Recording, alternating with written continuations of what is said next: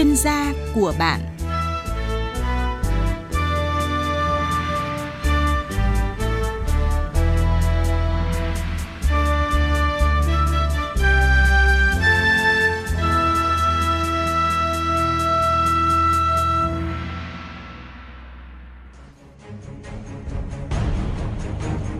Thưa quý vị và các bạn, Việt Nam được xếp vào nhóm những nước có tình trạng kháng thuốc kháng sinh cao nhất thế giới.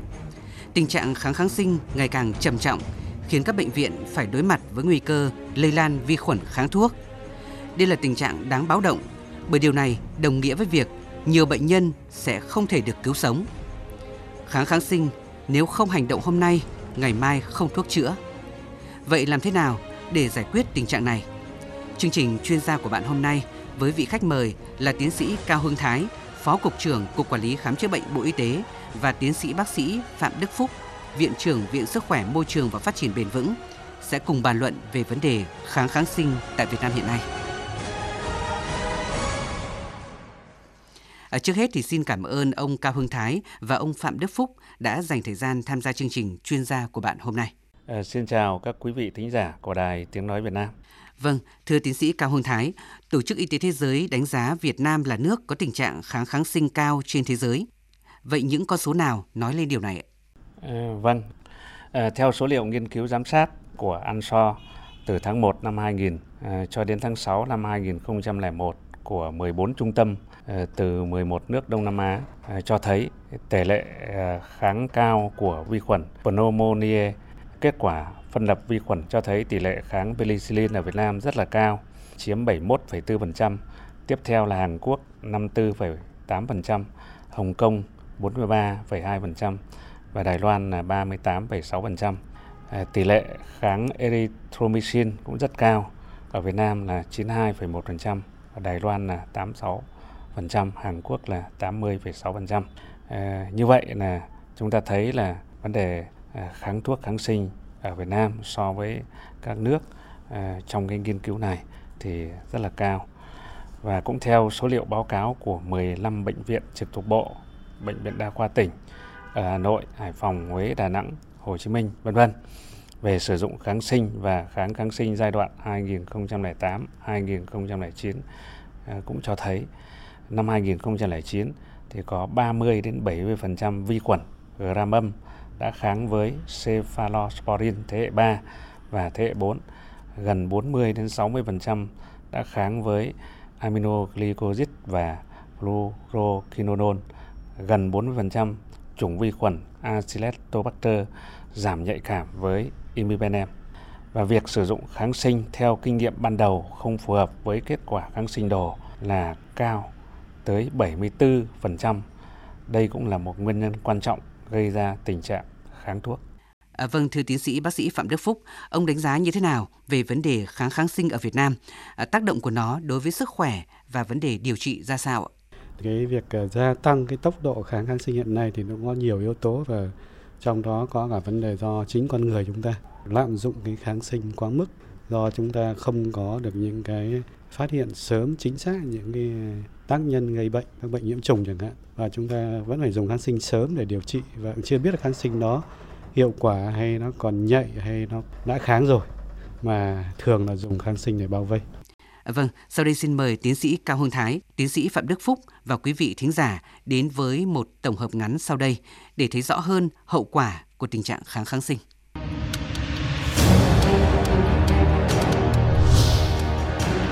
Theo thống kê của Bộ Y tế, tại khu vực thành thị, hiện 88% thuốc kháng sinh được bán ra mà không cần bác sĩ kê đơn.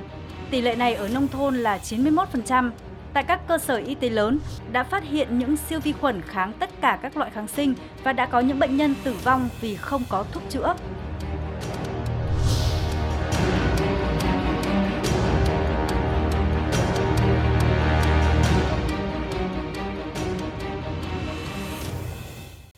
Ờ, vâng, có thể nói là hậu quả của tình trạng kháng kháng sinh rất nặng nề. Ờ, vậy nguyên nhân dẫn đến tình trạng này là gì, thưa tiến sĩ Cao Hưng Thái? Có rất nhiều ờ, nguyên nhân dẫn đến kháng thuốc kháng sinh, nhưng mà một trong những nguyên nhân quan trọng đó là việc sử dụng thuốc kháng sinh không phù hợp như dùng quá liều, dưới liều hoặc lạm dụng thuốc kháng sinh đều gây ra tình trạng kháng thuốc tạo điều kiện thuận lợi cho các vi sinh vật kháng thuốc xuất hiện, biến đổi và lây lan. Ờ, công tác ờ, kiểm soát nhiễm khuẩn tại các bệnh viện hiện nay cũng chưa hiệu quả, làm tăng sự lan truyền của vi khuẩn kháng thuốc. Hiện nay, mạng lưới giám sát quốc gia về kháng kháng sinh đã có nhưng mà chưa hoàn thiện.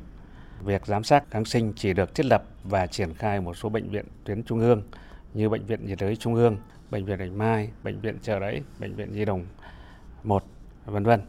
Ờ, tuy nhiên, những hoạt động giám sát chưa được thực hiện thường xuyên, đặc biệt là các bệnh viện tuyến tỉnh, thành phố.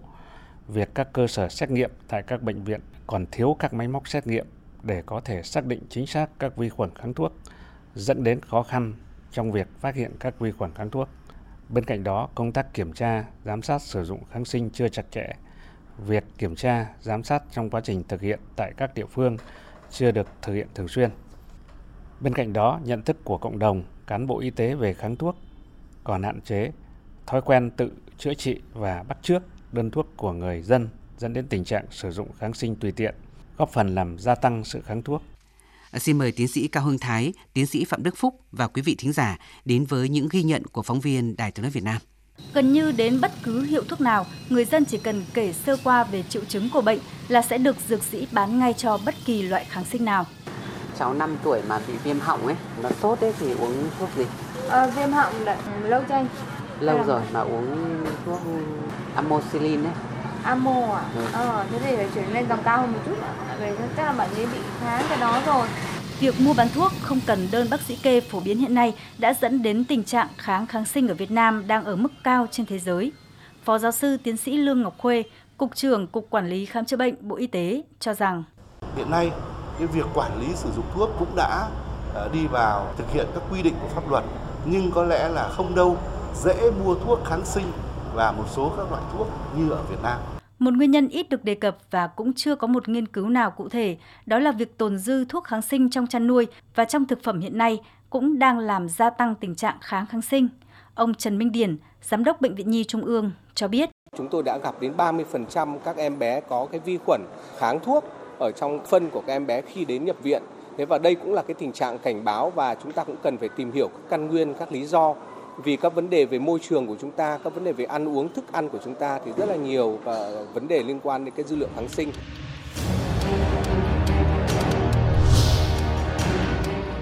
Chúng ta đang nghe chương trình chuyên gia của bạn với chủ đề Tiếp cận một sức khỏe để giải quyết vấn đề kháng kháng sinh.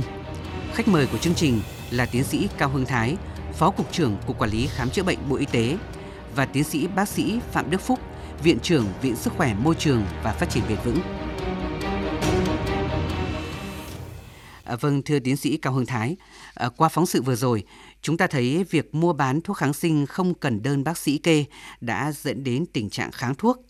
Ông có thể chia sẻ thêm về việc ưu tiên nâng cao nhận thức cũng như người dân có vai trò như thế nào trong việc giải quyết tình trạng kháng kháng sinh hiện nay? Ờ, chúng tôi cho rằng quá trình nâng cao nhận thức về kháng thuốc của cộng đồng và cán bộ y tế được ưu tiên triển khai và thực hiện thông qua các hoạt động cộng đồng và những chương trình tập huấn tại các cơ quan, đơn vị. Một số hoạt động tiêu biểu ờ, gồm Thứ nhất là xây dựng các tài liệu để hướng dẫn cho cán bộ y tế, cộng đồng về việc phòng chống kháng thuốc, tổ chức các buổi tọa đàm, nói chuyện và tư vấn giải đáp thắc mắc về phòng chống kháng thuốc trên các phương tiện thông tin đại chúng, tổ chức phát động tháng phòng chống kháng thuốc trên toàn quốc vào tháng 11 hàng năm. Thứ hai, tăng cường sử dụng thuốc an toàn, hợp lý, kế hoạch hành động quốc gia về phòng chống kháng thuốc giai đoạn từ 2013 đến 2020 cũng đã đề cập việc xây dựng và hoàn chỉnh cập nhật các văn bản quy định hướng dẫn sử dụng thuốc kháng sinh và điều trị hợp lý. Vâng, thưa tiến sĩ bác sĩ Phạm Đức Phúc, à, vậy ông khuyến cáo gì đối với người dân khi bị bệnh ạ? Người dân thì à, khi có vấn đề sức khỏe thì phải đến các cơ sở y tế để được chẩn đoán xác định đúng bệnh, không được tự ý uh, mua thuốc trong đó có kháng sinh để điều trị. Thì ít nhất là có được cái ờ, tư vấn của cán bộ y tế thì chúng ta sẽ tin tưởng hơn để sử dụng thuốc và kháng sinh nó có đúng. Và khi đã được tư vấn rồi thì phải tuân thủ cái ờ, liệu trình điều trị theo bác sĩ. Thứ hai phải có cái à, feedback trở lại cho bác sĩ biết được rằng trong thời gian ờ, dùng đó điều trị đó nó hiệu quả ra sao. Thì hiện nay cái đấy là thực ra là rất yếu. Một là tự động bỏ không dùng thuốc đấy và đi tìm bác sĩ khác để tư vấn, để điều trị. Thế còn cái bác sĩ trước đây người ta cũng chả biết là có khỏi hay không khỏi đâu. Cái đấy là người ta, tôi đang rất muốn làm những cái đánh giá rất cụ thể đấy. Vâng, cùng với nhận thức và hành động đúng của người dân thì không thể không nhắc tới vai trò của các bác sĩ và cơ quan chức năng. À, thưa tiến sĩ Cao hương Thái và tiến sĩ bác sĩ Phạm Đức Phúc, vai trò của các bác sĩ và cơ quan quản lý trong việc góp phần hạn chế tình trạng kháng kháng sinh như thế nào? À, theo tôi thì các cơ quan à, quản lý cần tăng cường các chương trình truyền thông giáo dục cộng đồng, à, xây dựng và hoàn chỉnh, cập nhật các văn bản quy định hướng dẫn sử dụng thuốc hợp lý, hướng dẫn sử dụng kháng sinh, hướng dẫn điều trị, À, theo dõi, kiểm tra, giám sát việc sử dụng thuốc an toàn hợp lý trong các cơ sở khám bệnh chữa bệnh, à, tổ chức đánh giá sự tuân thủ, hướng dẫn điều trị tại các cơ sở y tế và xây dựng văn bản quy định việc đánh giá sử dụng thuốc. Ừ, à, thứ nhất là vai trò của bác sĩ. Ví dụ như bác sĩ làm trong mảng điều trị cho bệnh nhân thì trước tiên là phải có xác định được chắc chắn cái chẩn đoán được bệnh đúng do nhiễm trùng do vi khuẩn hay do virus thế và chúng ta có cái quyết định sớm để sử dụng kháng sinh một cách à, hợp lý. Và cũng phải cập nhật được cái thông tin rất là sớm là cái vi khuẩn đó nó còn nhạy cảm với dòng kháng sinh gì và với cái liều như thế nào để chúng ta dùng. Có nghĩa là cái vai trò bác sĩ cực kỳ quan trọng. À, thưa tiến sĩ Cao Hưng Thái, ông có thể chia sẻ về những chương trình đã và đang được Bộ Y tế triển khai để từng bước giải quyết tình trạng kháng kháng sinh ở nước ta?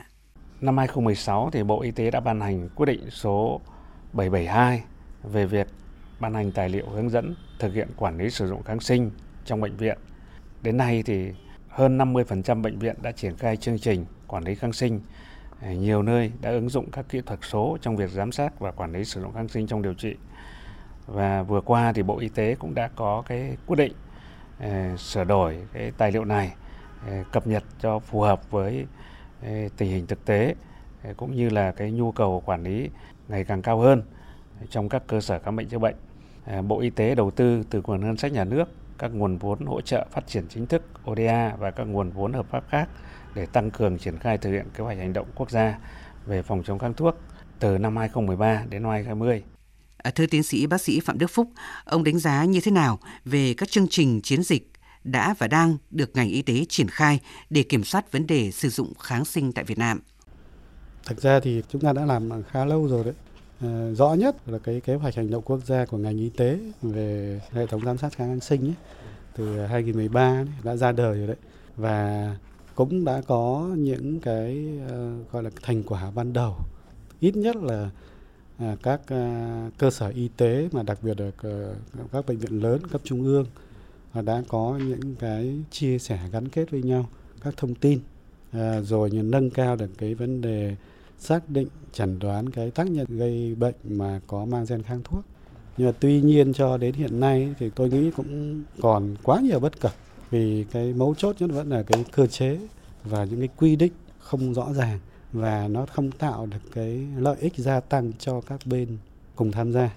Ví dụ như vấn đề giữa bác sĩ lâm sàng với là bác sĩ vi sinh ngay trong một bệnh viện thôi nhé, vấn đề cập nhật chia sẻ thông tin kịp thời với nhau cũng là một cái vẫn còn vướng mắc ngay chính trong một bệnh viện.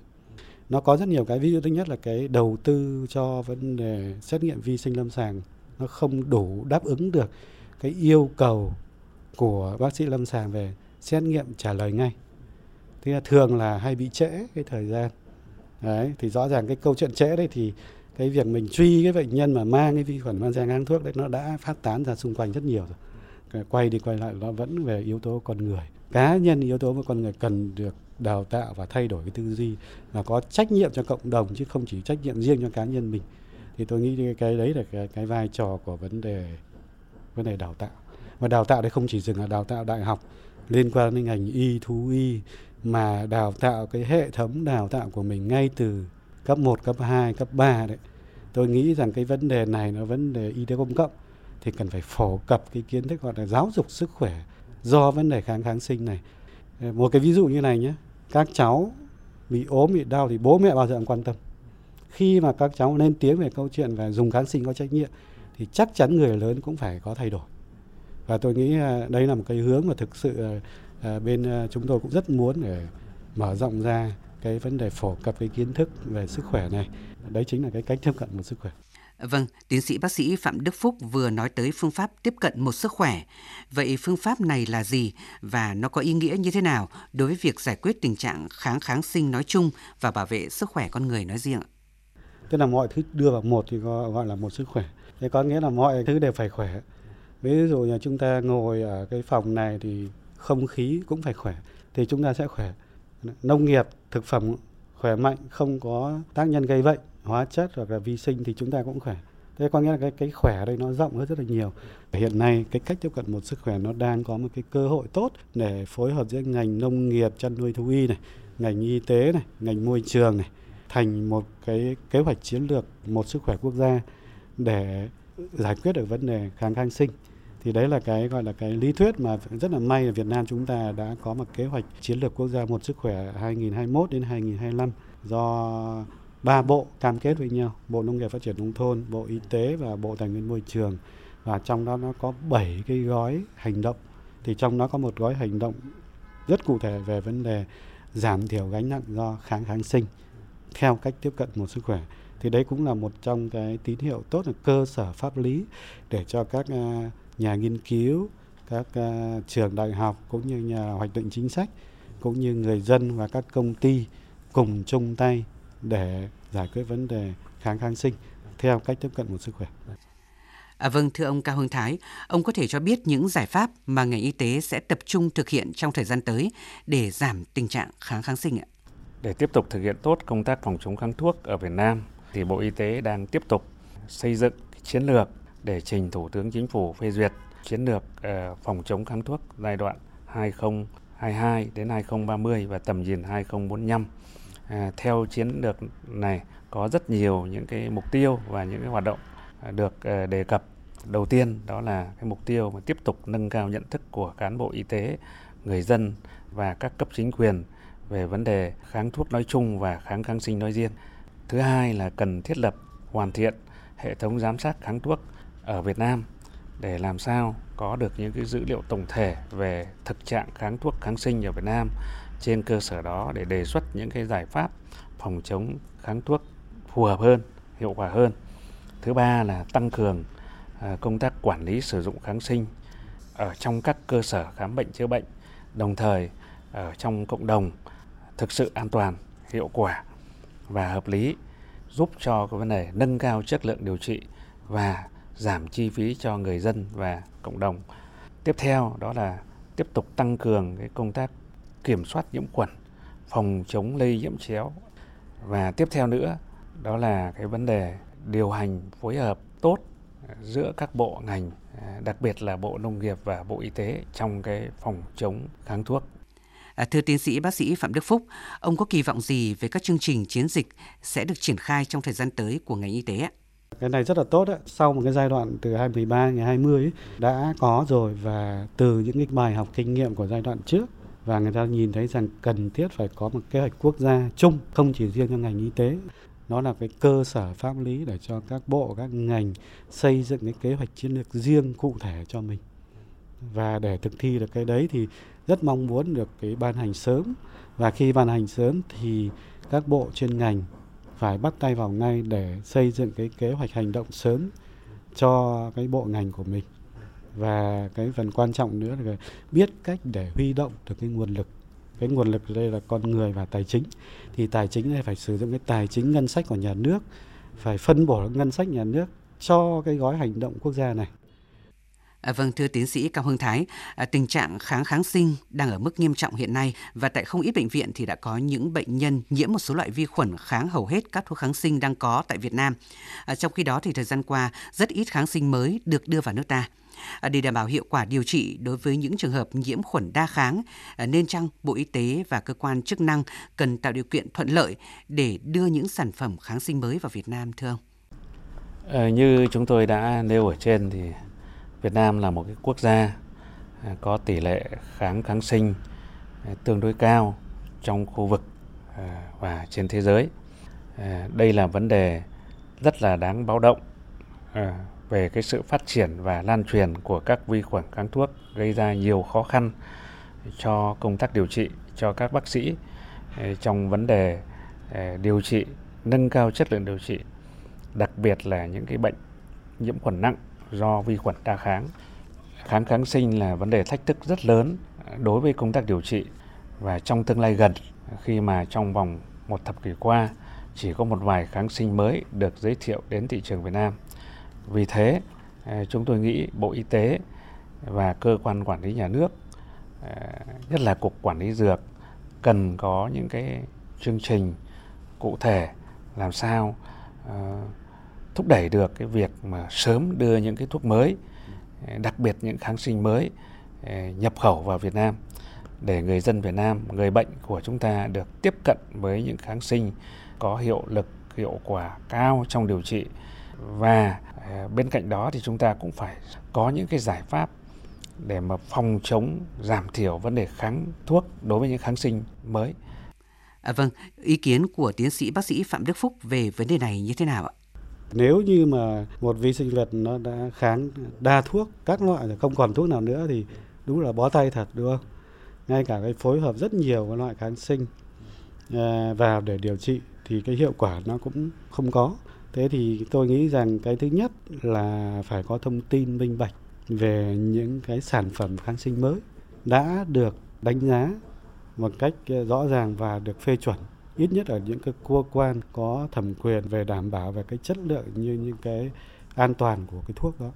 Thế thì khi mà có những thông tin đó thì những nhà quản lý sẽ có được những cái thông tin để tiếp cận được cái nguồn kháng sinh và đưa ra cái chính sách để đưa về Việt Nam để sử dụng.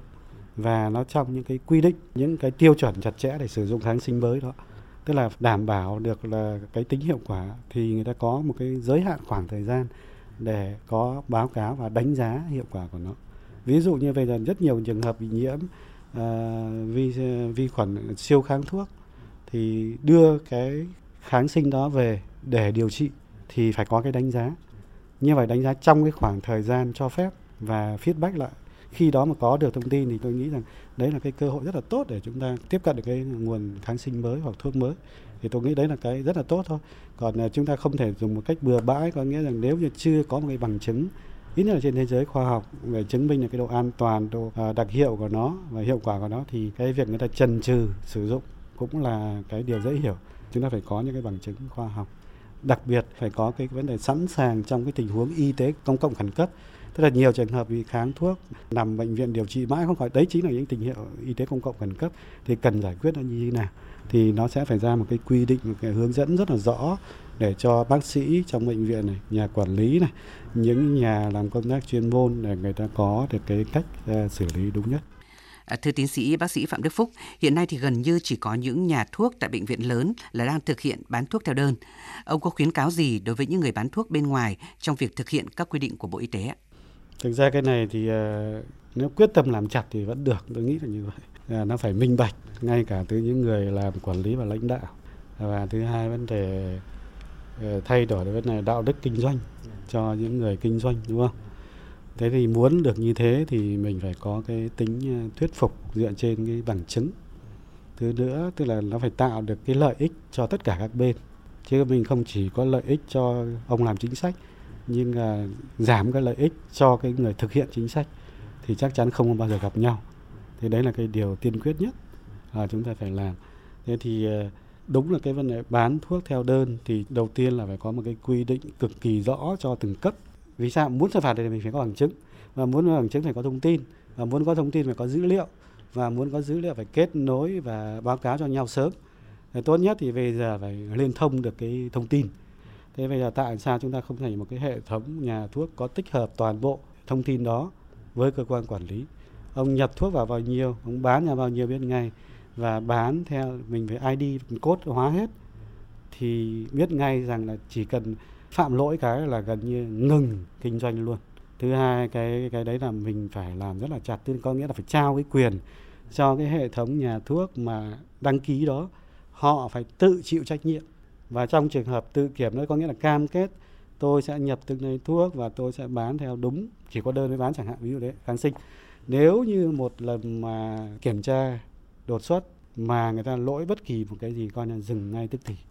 Thì tôi nghĩ là chắc chắn phải rất mạnh như vậy thì mới, mới, mới khả thi. Thứ nữa là chính là cái người người dân khi nó trở thành người bệnh phải đến bác sĩ rồi được tư vấn và sẵn sàng à, mua thuốc khi có đơn hoặc là người bán thuốc cũng thế. Từ chối không bán thuốc nếu không có đơn. À, còn với những người làm việc trong lĩnh vực nông nghiệp thì cần lưu ý gì để không còn tình trạng dư lượng kháng sinh trong nông sản thưa ông? Thì cũng tương tự như bên uh, y tế thì trước mắt vấn đề chăn nuôi và nuôi trồng thủy sản thì hiện nay thì cái việc là không dùng kháng sinh cũng là một cái rất là khó. Và tôi cũng không phản đối câu chuyện là không bao giờ dùng kháng sinh. Khi có bệnh mà đúng cái đấy thì bắt buộc phải dùng kháng sinh. Nhưng dùng phải có trách nhiệm và an toàn.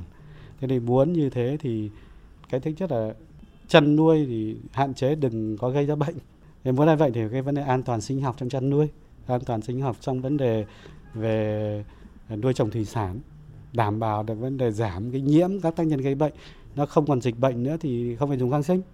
Thứ nữa là trong cái thức ăn chăn nuôi bây giờ có những cái sản phẩm là để giúp cho tăng cái miễn dịch của con vật lên, thì hạn chế con vật bị mắc bệnh, thứ hai không bị nhiễm bệnh nữa thì không phải dùng kháng sinh.